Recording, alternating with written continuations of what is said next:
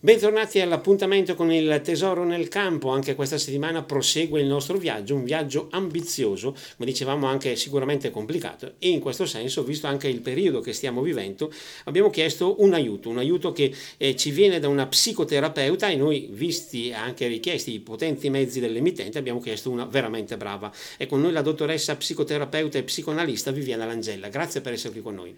Grazie a voi e buongiorno a tutti. Grazie per aver accolto il nostro invito. Tra l'altro con Viviana sarà possibile parlare anche di diverse passioni, di diversi diciamo, interessi che comprendono il suo ampio raggio d'azione perché come abbiamo e come potremo meglio vedere dopo, il tuo interesse non si limita strettamente all'essere psicoterapeuta e psicoanalista, ma eh, diciamo svari nei campi della bioenergetica e attraverso la cultura anche dello sciamanesimo. Esatto, è, questo... un, è un viaggio e noi proprio faremo un viaggio in questa nostra eh, puntata. Tra l'altro aggiungo anche una nota, così anche i nostri amici radioascoltatori lo possono sapere, la nostra sigla iniziale dedicata a Vasco Rossi è un po' tra virgolette colpa sua perché è stata lei proprio ancora in qualche mese fa quando eravamo eh, compagni di liceo a farci appassionare di Vasco Rossi, ragione per cui la vera colpevole della sigla l'abbiamo qui di fronte a noi. Chi non, amar, chi non dovesse amare la nostra sigla si può rivolgere a lei per ulteriori informazioni.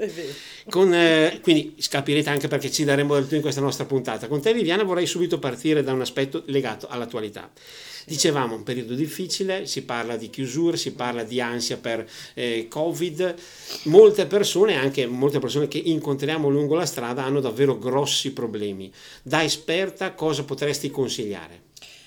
Allora, innanzitutto è un periodo estremamente particolare, io non voglio entrare nel merito né della medicina né dell'economia né della politica, parlo solo di un benessere perché c'è una manifestazione di ansia parossistica incontrollabile legata anche a una questione di sospetto dell'altro, cioè praticamente io ho paura che l'altro mi contagi, per cui questo crea una forma di isolamento che è un isolamento non solo sociale ma anche mentale e anche diciamo di, come un annebbiamento della mente, no? perché sto chiusa in casa, accendo la tele, mi metto sul divano, sto nella mia zona comfort o come dicono gli americani comfort zone, ma noi siamo in Italia, per cui è chiaro che tutto questo cosa fa? Da un lato placa, questo in, sembra in modo come dire un effetto placebo di un calmante dell'ansia, poi in realtà quest'ansia si scatena ancora di più nella misura in cui io esco e vado nella socialità. Certo, tra, tra, l'altro una cosa che noto nei nostri, diciamo, nei nostri appuntamenti quotidiani così, sembra quasi adesso di non poter neanche toccare, neanche avvicinarsi alle persone e si è creata una barriera che sinceramente cancella l'aspetto umano dei nostri Esattamente. Rapporti. Hai detto una cosa, eh, io ti do del tu. Eh sì, Luca, hai Siamo... detto una cosa sacrosanta. In Giappone, cinque anni fa, si è sviluppato un fenomeno, 5, 6, 7, adesso non so bene il dato, il fenomeno Ikikomori, detto, definito Ikikomori, che era un, fen- un fenomeno di iso- isolamento sociale, dove queste persone lavoravano in smart working, vivevano eh, le relazioni virtuali, erano sempre solo online, seduti dalla mattina alla sera, le trovavano morte e nessuno si accorgeva di, del, del fatto che queste persone non fossero presenti nel mondo. Per cui quello che io consiglio a tutti è cercate con tutte le precauzioni, mascherine, tutto quello che volete, ma cercate di non isolarvi, perché il fenomeno dell'isolamento è un fenomeno che porta poi veramente al, mm, come dire, a, ad aver paura poi di un contatto dopo. Non è tanto il fenomeno di oggi. Quando si è verificato il, il primo periodo del Covid, io dissi alle mie colleghe, quello che vediamo adesso non è niente, noi lo vedremo a fine, eh, a fine anno, che è quello che stiamo vedendo. Perché quando c'è uno shock, quando c'è un trauma, immediatamente la psiche ha una reazione istintiva che è quella della sopravvivenza. Per cui se io sono sotto le bombe, penso a scappare. In quel momento non posso neanche permettermi di aver paura, perché automaticamente proprio una questione immediata dell'inconscia istintiva, io mi metto in salvo, che è quello che abbiamo fatto tutti da marzo fino a giugno, quando hanno aperto, fine marzo, sì, metà giugno, quando hanno aperto di nuovo tutte le barriere, diciamo, no? Nel momento in cui passa lo shock, per cui io mi rilasso, arrivano quelle che sono le paure sottostanti che appartengono proprio a noi. Per cui ognuno poi ha reagito in un modo diverso. Ci sono i negazionisti, ci sono gli alternativi, ci sono quelli come Trump che dicono mettiti la candeggina, beviti la candeggina che ti passa, ci sono quelli che bevono di più perché tanto se bevi di più l'alcol te lo distrugge, eccetera, eccetera. Io non entro in merito di questo, dico solo che il consiglio che io do sempre e comunque, e lo dico a tutte le persone anche che vengono da me in studio, è eh, lasciate la possibilità di farvi contattare, ma non a livello fisico, a livello almeno emotivo e di anima. Certo. Cioè, state chiusi in casa, ma non smettete di sentire le persone, non smettete di dire che avete paura, non smettete di negare questo fatto. Certo, perché da una parte se eh, si vuole, tra virgolette, preservarsi da possibili contagi, dall'altra parte si rischia davvero di correre il pericolo di isolarsi e di perdere la vita in un altro modo però. Assolutamente. Io ti cito questa frase del c'è, grande mitico c'è, lui diceva Noi siamo è super meglio, partes, va è bene meglio, tutte le frasi. no ma io non sono di, non sto parlando di politica, l'ho detto da subito, però questa frase a me colpì tantissimo quando ero una giovincella e lui era bellissimo. Quindi pochi mesi fa, sì esatto, parentesi. lui disse è meglio morire in piedi che vivere in ginocchio. E questa è una scelta che libera per cui ognuno può fare, perché io dico, se tu ti chiudi in casa e non vivi e ti fai arrivare la spesa online e tutta la tua vita diventa online, comunque non è vivere. Noi siamo animali sociali, noi siamo, diciamo, se veniamo, se parliamo di evoluzione della specie, qualcuno diceva che veniamo dalle scimmie e va bene. Se parliamo di esseri umani, noi dobbiamo vivere nelle comunità non esiste un essere umano che può dire sto bene da solo nell'isolamento, a meno che quest'umano, con tutto il rispetto per la razza, non sia un uomo anziano o come dicevano gli antichi eh, messicani, eio che sabe, eia che sabe, cioè il saggio, per cui ha già vissuto, ha già avuto una vita, per cui può decidere di ritirarsi, come ha fatto il nostro mitico Jung, psicoanalista famosissimo degli inizi del secolo, dove lui a 75 anni si è ritirato in un bosco, in una casa in un bosco e tirava l'acqua su dal pozzo, non aveva riscaldamento e viveva di quello che c'era nella natura, nella terra. Viveva e in questo modo cercava il suo benessere. Certo, lui cercava il suo benessere, ma che cos'è il benessere? Cos'è il benessere, Luca? Ecco, in questo caso cioè, si fa il gioco delle parti perché no, solitamente okay. le domande le devo fare. Allora, io. il benessere cosa vuol dire? Vivere a pieno, secondo me, a 360 gradi, quelle che sono le nostre potenzialità. Certo. Poi il benessere non può essere totale tutti i giorni. Sfatiamo il mito della felicità, cioè, ah, che bello. A volte qualche problemino eh, ogni tanto fa anche comodo, secondo me, perché dà un po' di, eh, diciamo così, di sapore alla vita stessa. Eh, certo, ma il benessere è vivere al meglio con le nostre possibilità quello che possiamo fare.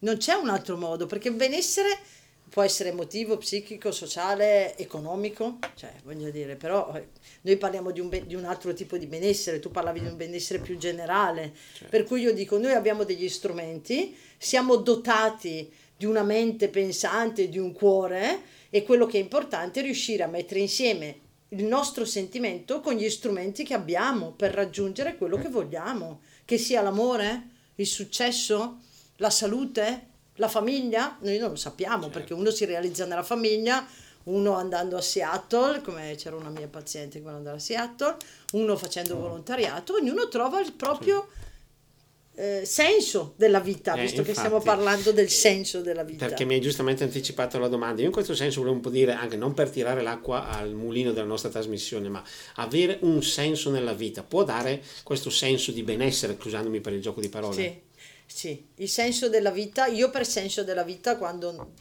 sentivamo Vasco Rossi, il mio amato Vasco, per senso io intendo le passioni della vita, cioè dare un nome, un significato a quello che è la mia storia e a quello che è la mia vita. Per cui io dico abbiate passioni e non, non smettete di avere certo. passioni a, tutto, a tutte le persone, anche se c'è depressione, anche se c'è angoscia, c'è paura, c'è ritiro, non smettete di sognare e di avere delle passioni nella vostra vita, che siano o oh, pulire casa, certo. va bene, eh, però non fermarsi. Eh, quindi effetti una cosa che a me personalmente spaventa molto è vedere anche persone che conosco e praticamente hanno tutto, dal lavoro a una sicurezza economica, alla famiglia, però si chiudono eh, diciamo in se stessi e soprattutto non riescono a sorridere. Perché probabilmente non hanno questo senso, questa capacità di voler arrivare da qualche parte. Sì, allora qui è, è, molto interessante, quella domanda è molto bella, è molto complicata, potremmo stare Beh, qua mesi. Abbiamo scelto te apposta sì, per questa perché puntata. Perché quindi... a me piace spaziare, no? Io ho scelto di avere un lavoro che non sia solo selettivo, ma che vada un po' in tutto. I buddisti, I buddisti dicono che l'ossessione è una questione solo occidentale, cioè l'ossessione negli altri posti non c'è.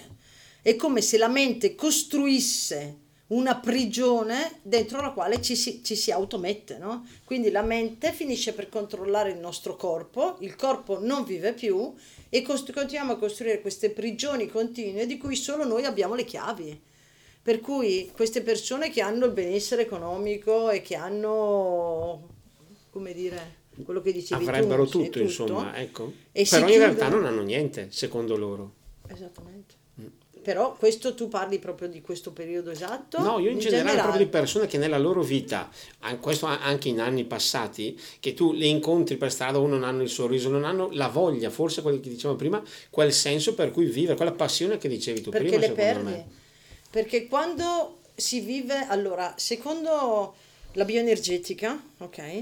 Eh, la mente, il cuore e la pancia sono connessi. Ultimamente si parla di, di il cervello, che prima è sempre stato questo, adesso parlano del primo cervello che è quello ombelicale, che è quello più istintivo, quello rettiliano per dirlo, il più antico di quelli che abbiamo. E in bioenergetica dicono che se questi tre aspetti non vengono connessi, allineati proprio, no? come i chakra, chiamiamo, chiamateli come volete, eh, non c'è benessere. Perché se io sono solo nella testa e continuo a pensare di produrre, in qualche modo non mi concedo di vivere una parte emotiva accumulo, ma questo non dà gioia. Se io sono solo nella parte emotiva, in balia delle mie emozioni, per cui sono triste e piango per l'universo, il cosmo e tutto il resto, non sto vivendo la mia parte razionale. Se io sono solo distinto, per cui uno mi guarda per la strada e io gli urlo dietro, sono solo istintiva. Per cui le tre, le tre, situazioni, mente, cuore e istinto, vanno messe insieme. Quindi equilibrio fondamentale. Certo, che è la cosa più difficile del mondo. Mm. Ed è forse questo il senso magari che, a cui possiamo, sì? eh, diciamo così, ispirare. Sì. Per me il mio cammino. senso della vita è questo, quando io mi squilibrio diventa tutto enorme. Per cui tendo proprio a, a mettermi un attimo proprio, non dico in solitudine perché non mi piace questa parola, però a ricentrarmi, a radicarmi.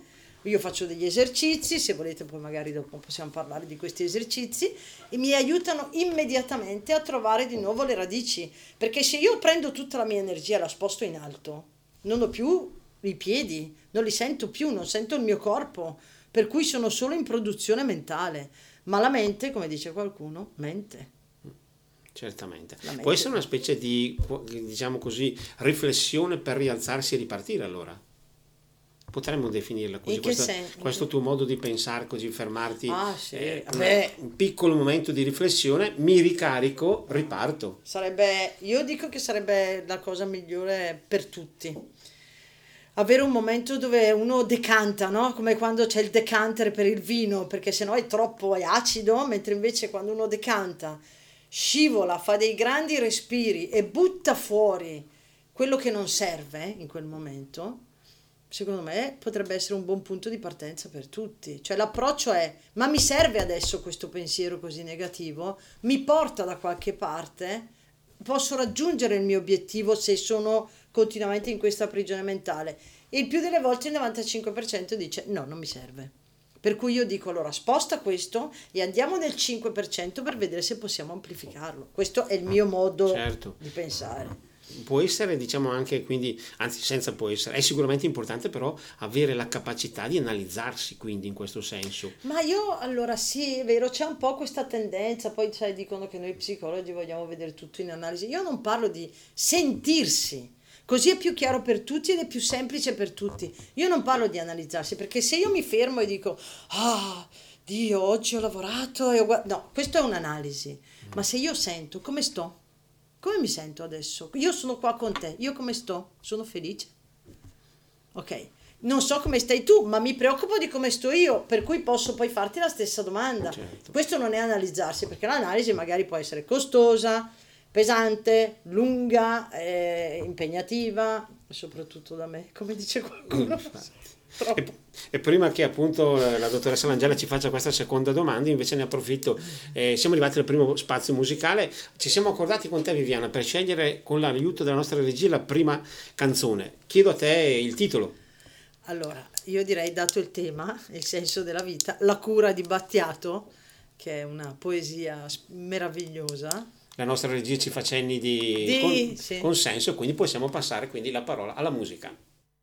E torniamo in diretta per riprendere il nostro incontro con Viviana Langella, psicoterapeuta e psicoanalista. Tra l'altro devo dirti Viviana che eh, Battiato ha usato le parole che tu hai usato prima, ha copiato lui insomma, possiamo dire così. Forse ho copiato io, non lo so. Forse ci siamo copiati. a vicenda. Tra l'altro abbiamo così canta- eh, cantato, ripassato insieme un po' questa canzone dalla quale emerge eh, l'importanza dell'amore. Possiamo usare questa parola? Assolutamente sì. Io continuo a dire che a me piace pensare che uno dei sensi della vita per tutti sia amare.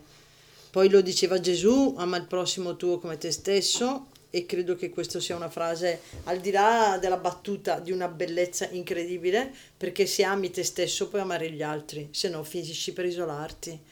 Perché le persone che vivono isolate e che vivono nella paura non possono amarsi. Certo. Cosa amano?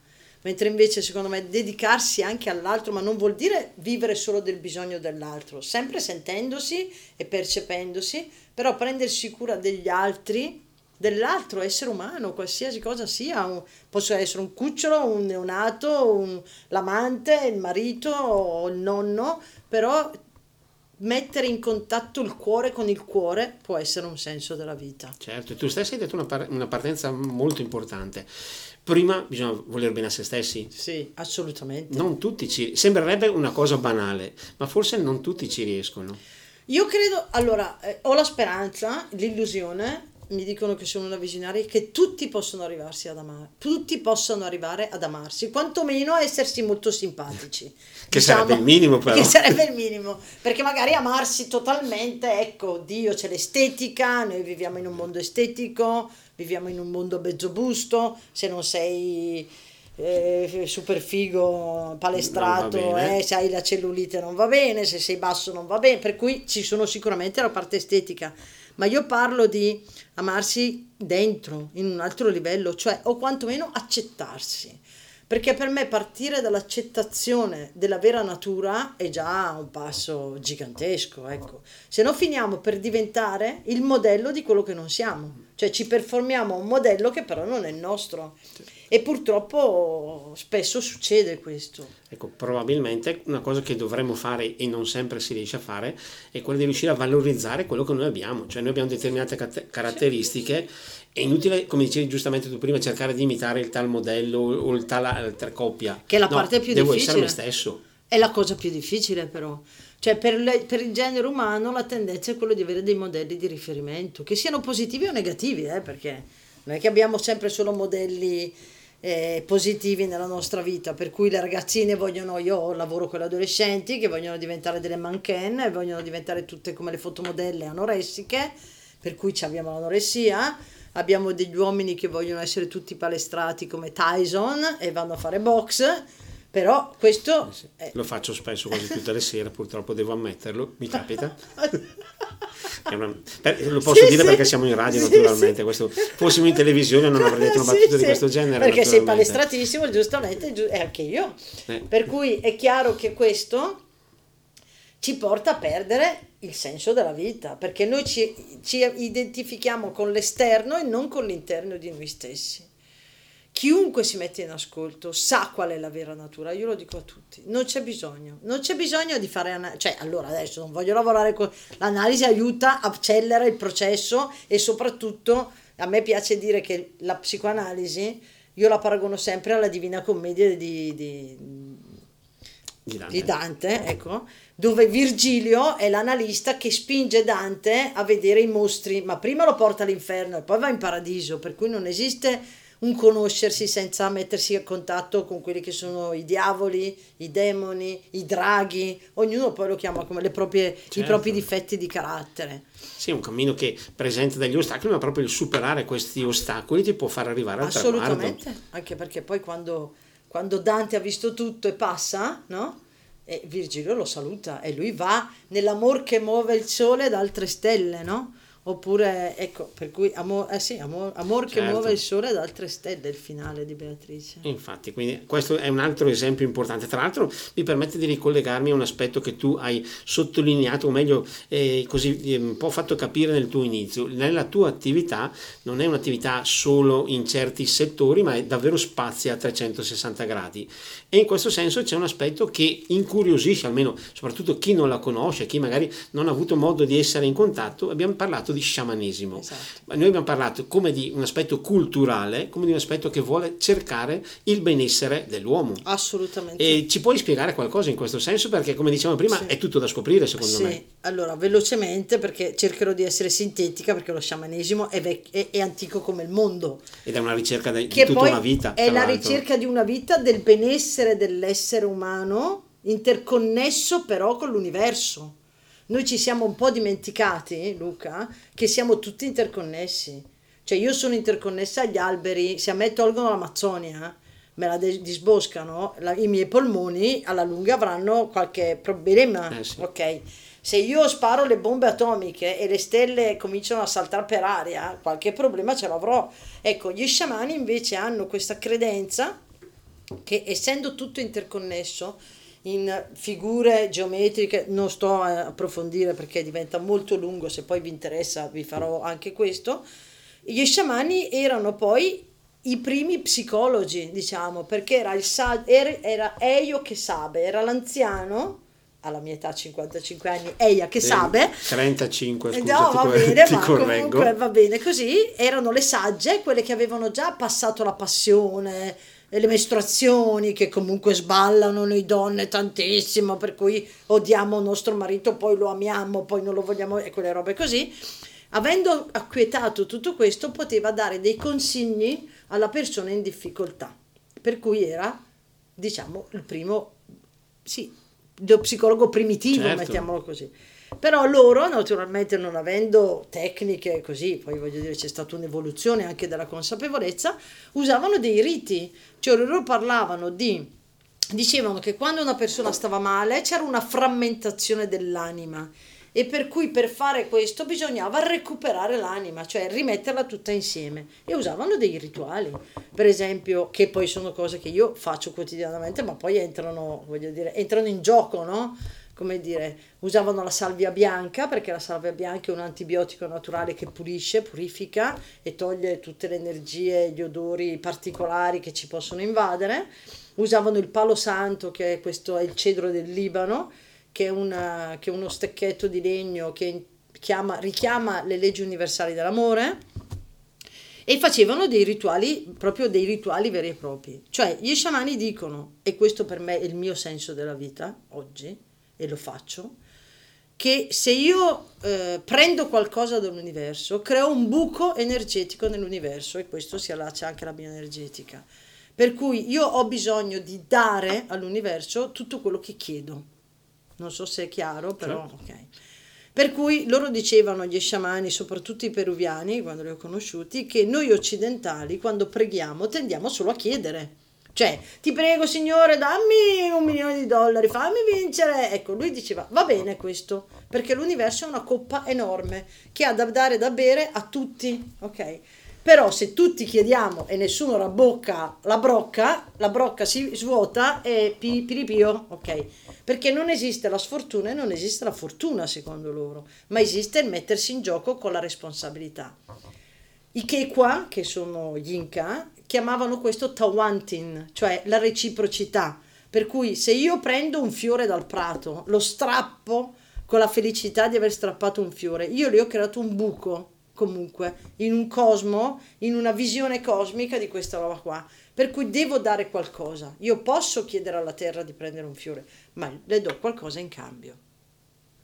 E questo crea, ristabilisce continuamente le leggi universali. Se noi riuscissimo a entrare, che poi è lo stesso allineamento di cui parlavo prima, sono tutti nomi diversi delle stesse cose. Il nucleo è fondante. Il nucleo cos'è? L'essere umano, ok? L'io o l'ess o il superio, chiamatelo come vuoi.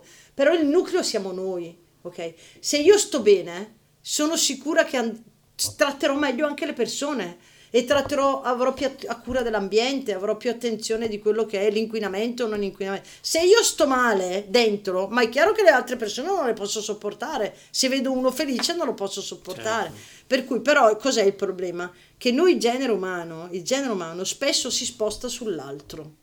Luca. Cioè, io guardo cosa fai tu e non guardo quello che faccio io. Certo. E questo secondo me è una cosa di cui tutti dovremmo assumerci la responsabilità. No? Tu mi fai arrabbiare. No, forse io voglio arrabbiarmi, per cui trovo la scusa che tu mi faccia arrabbiare. Allora cambia, perché lì diventa reciprocità, il tawantin di cui dicevo prima, e diventa eh, prendersi, assumersi solo la responsabilità di quello che sto facendo io. No? Da me arrivano persone in studio dove mi dicono perché lui mi fa le corna, capito? Va bene, lui te le fa, lui agisce una cosa, ma tu cosa hai fatto per farlo arrivare lì?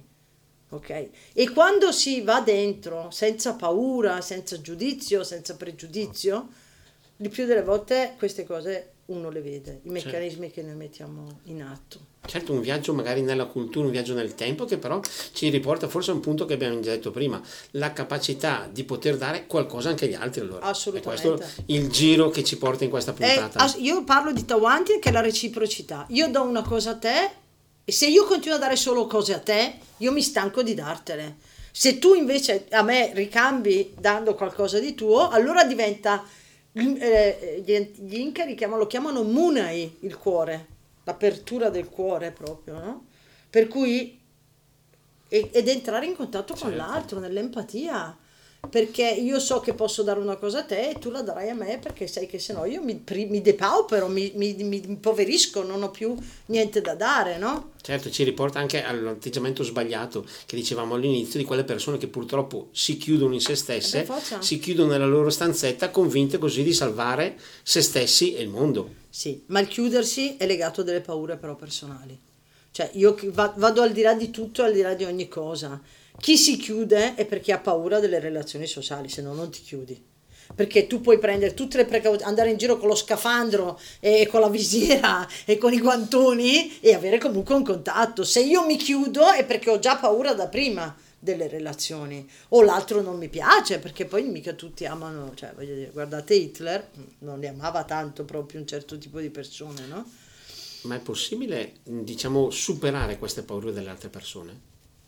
Sì, è sempre possibile. La paura va sempre superata. A me piace fare questa domanda quando qualcuno mi dice ho paura. La prima domanda che io faccio, che spiazza tutti, cos'è la paura? Non sa rispondermi nessuno. Eh sì. È interessante come noi parliamo di emozioni senza conoscerle. Per quello che io dico, fate un lavoro di sentirvi. Ho paura. Cos'è la paura? La paura è una risposta a una minaccia reale un, dell'ambiente. Per cui io o mi ritiro, come fa, mi fingo morto, come stiamo facendo tutti noi nel periodo del Covid, oppure reagisco attaccando, per cui vado in guerra. No? Questa è la reazione alla paura. Ma se io non ho davvero una minaccia reale e ho la paura dentro, allora io mi permetto di dire che diventa paranoia. E allora questo è un altro dato di fatto. È un altro problema ancora da affrontare, direi, con maggiore attenzione. Fortissimo, perché qui non si parla più di paura oggi, si parla di sospetto. E quando c'è il sospetto non mi posso fidare di te. E se non mi fido di te, non mi fido del mondo. E se non mi fido del mondo, io sono il migliore e mi ritiro. E lì non c'è più comunicazione. E non c'è il senso della vita, però, visto che stiamo parlando di questo. Certo. Tra l'altro una cosa che noto proprio anche in questi giorni quando capita, o meglio capitava, adesso non si potrebbe più fare, comunque di andare in casa di certe persone, sembra quasi che entri uno sconosciuto che potrebbe ipoteticamente fare determinate cose, ma questo non è un discorso né di amicizia eh, né di vicinanza. La diceria dell'untore, che è un libro bellissimo di Buffalidino, che è questo autore siciliano, era come ai tempi della peste, si, si, si mettevano le croci sulle porte, con la X sulla porta per coloro che dicevano essere gli untori. Anche le streghe sono state messe a rogo perché dicevano che portavano la peste, per cui, mentre invece erano le prime curandere, le prime medichesse erano loro, solo che erano dalla parte sbagliata, perché le sante curavano con le stesse erbe delle, delle, streghe, solo che le sante erano tutelate dai conventi, dalla struttura e queste povere ragazze non avevano il padre, non avevano la madre, vivevano un po' così alternative e sembravano delle barboni per cui la mettevano al rogo. Ma non cambia la situazione, è uguale. Certo. Cioè, cioè, noi cerchiamo sempre, allora, la, la tendenza nostra è quella di quello che io dico sempre, guardiamo fuori per non guardare dentro. Cioè, tu mi, tu mi, fai del male, no? Tu mi porti il contatto, tu mi porti il virus. Ma chi l'ha detto? Magari sono io che lo porto a te. Ma nessuno si preoccupa di questo. Perché è una proiezione continua. Perché fa troppo male guardarsi dentro. E noi con questo appunto diciamo importantissimo eh, esempio siamo arrivati alla seconda parte diciamo musicale di questa nostra puntata. Chiedo ancora a te Viviani di darci ancora un consiglio, visto che ci stai dando consigli lavorativi professionali, darceli anche musicali. Va bene, allora, dato che io adoro Battiato, se non aveste capito, c'è una canzone bellissima che si chiama E ti vengo a cercare. E torniamo in diretta per la parte conclusiva di questo nostro appuntamento con Viviana Langella, nel ringraziare ancora lei per la sua presenza e soprattutto per tutte le cose che ci ha detto. Mi sembra di poter riassumere un po' quello che ci ha detto in precedenza con una sorta di riflessione. Dobbiamo davvero eh, interrogarci sulla capacità di farsi domande. La capacità di farsi domande è un aspetto fondamentale. Assolutamente sì, anche perché farsi delle domande è un modo di mettersi in contatto, è come dialogare con se stessi. Se io mi faccio una domanda o, occorre darmi una risposta.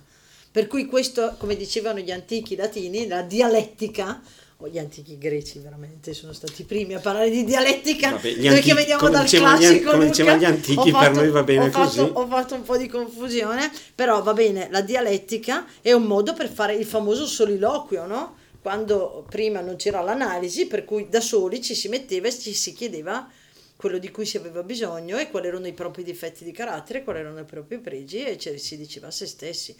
Poi è arrivata un'altra figura esterna, che è quella dell'analista o quello dello sciamano o quello del prete o quello del confessore, quello che volete, che è la, la persona che invece prende le vostre aspettative, le vostre riflessioni, le trasforma e ve le, ve le restituisce, no? Per cui è un viaggio anche quello di conoscenza un viaggio che, diciamo così, proiettato verso il futuro può dare fiducia.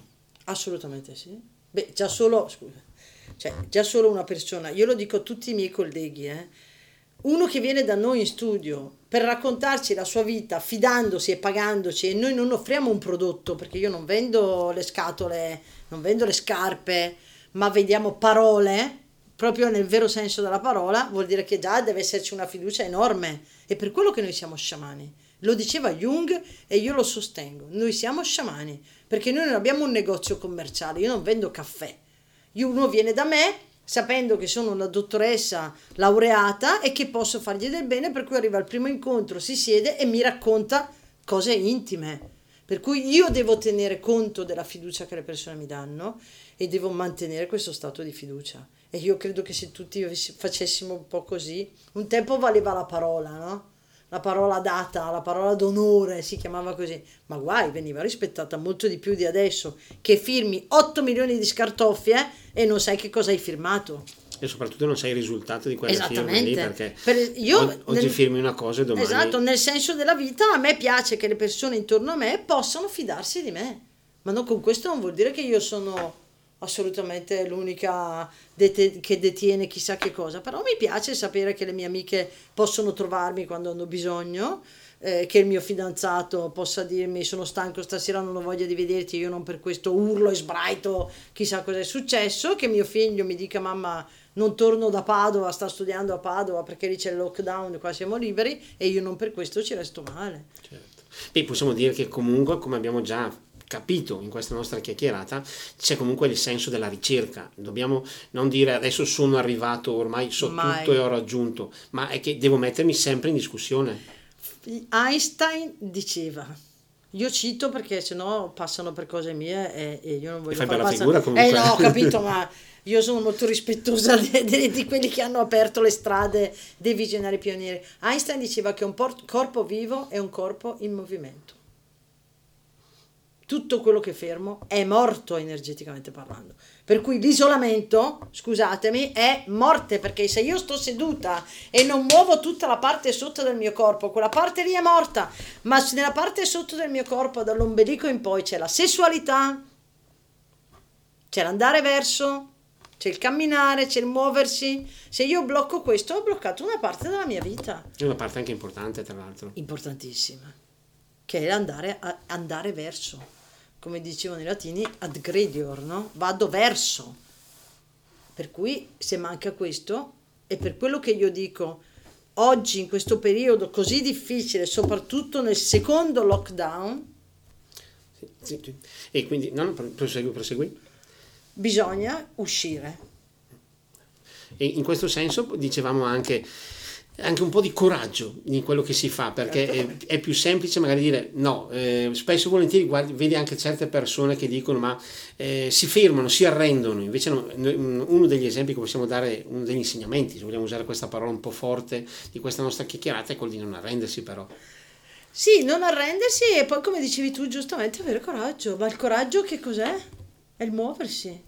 Coraggio viene dal cuore, cora cioè io ascolto il mio cuore e so quello di cui ho bisogno, perché se queste persone isolate o con la paura che hanno si ascoltassero davvero, sanno che hanno voglia di un amico a casa, sanno voglia di bere un tè anche a distanza, voglio dire, anche di 10 metri, ma con qualcuno che ti vede e che ti guardi. Il coraggio manca quando manca l'ascolto del cuore. Allora, il cuore ci dice dove andare, la mente organizza come andare, ok? Cioè, non so se è chiaro, il cuore mi dice questa persona mi è simpatica e io poi mi organizzo per conoscerla. Ma invece noi siamo diventati un popolo dove la mente decide e il cuore va, per cui diventa un casino, perché la mente dice quello lì mi ha guardato così, mm, cosa vorrà, mi starà pensando che io, ecco ok, per cui mi muovo già in un modo completamente diverso. Per cui il senso della vita è l'amore, ma per amore io parlo di cuore, di core, certo. di tawanti, di reciprocità, di responsabilità. Per me, io parlo di questo. No, no, chiaro. Tra l'altro è una cosa bella che hai citato prima, anche una sorta adesso capita purtroppo in troppi rapporti un pregiudizio. E in origine, secondo me, dovrebbe essere io mi incontro con te, non ho nessun pregiudizio, ti ascolto. Invece adesso capita spesso di dire, ah, ma lei vorrà questo, lei vuol fare quello, io devo fare questo, tutta una serie di costruzioni che non hanno senso in partenza. Assolutamente sì, ma perché a cosa serve il pregiudizio? Fa parte della paura. Per cui io ho paura dell'altro, per cui già parto col pregiudizio che l'altro non vada bene per me, perché così mi sono creato un bellissimo alibi per starmi nella mia, come abbiamo detto all'inizio, zona di conforto, comfort zone, come la chiamate ormai tutti. Io la chiamo copertina sul divano, con la copertina sul divano mi piace molto di più. Per cui mi metto rannicchiata e dico quello lì è stronzo, quello lì è cattivo, quello lì non va bene, quello lì ha fatto questo io mi salvo la vita e mi creo un alibi per non andare avanti. Tra l'altro io sono sempre quello bravo, bello, buono e, e sono tranquillo. Che poi è, In questo senso ci si mette anche, diciamo, al riparo la coscienza. Assolutamente sì. Le tre B di cui parlo io, bella, buona e brava o bello, buono e bravo, sono molto narcisistiche però. Poi questo è un discorso, non lo apro neanche perché il condown ci sta esatto, dicendo che ormai siamo per cui se parliamo di narcisismo per cui è molto legato all'immagine perché io devo essere bella buona e brava perché devo far vedere che mm, non alzo la voce, mm, sono gentile, educata? Perché? Perché così sono più accettata a un livello superficiale, umano, no? Io perché mi devo mettere il tacco 12 se il sabato sera vado in piazza Arnaldo? Posso andare con le scarpone? No, perché non mi adatto a quello che è un senso estetico di cui abbiamo parlato all'inizio. Ma l'estetica va benissimo per carità, ma deve essere sempre supportata da una parte interna, che è spirituale. Ecco, e in questo senso aggiungo l'ultima annotazione perché ormai siamo proprio al nostro traguardo, la capacità allora in questi casi, come dicevi tu prima, di andare controcorrente è fondamentale non è che io mi devo adeguare agli altri. Ma non controcorrente nel cioè, mondo, controcorrente, controcorrente con te. Ecco, perché andare... così vuol dire fare la ribellione. Allora no, io vado contro, vero. faccio bastian contrario, divento una negazionista, dico sempre no, provoco. No. no. Andare controcorrente con se stessi, io lo dico sempre. Quando ci sono delle persone che dicono no, ma io non riesco, io dico fai finta di non essere tu. Fai finta finché non ti viene sul serio. Io non riesco a sorridere. E allora tu fai finta di essere sotto una telecamera dei riflettori che devi fare non so, il sorriso d'Urbas, ecco, e, que- e, queste persone mi guardano e poi lo fanno e cambia immediatamente tutto, perché c'è uno stato energetico interno che cambia immediatamente. Perfetto. Viviana, abbiamo terminato lo spazio a nostra disposizione, è, è stato molto piacevole chiacchierare con te, spero che lo sia stato anche per te sì. e ti ringraziamo naturalmente, ti voi. chiediamo di venirci a trovare ancora in altre puntate. Io ringrazio voi, siete carinissimi, siete molto, molto belli, scusate per il mio click clack ma è un sono quelle manie ossessive. Nessuno si è accorto di niente, prima. invece si sono accorti tutti delle tue e delle nostre parole. Grazie. Bene, grazie Direi a che a questo punto possiamo davvero ringraziare chi è stato con noi anche in questa nostra settimana. L'appuntamento è alla prossima puntata della nostra lunga camminata. Grazie e buon proseguimento di giornata. giornata.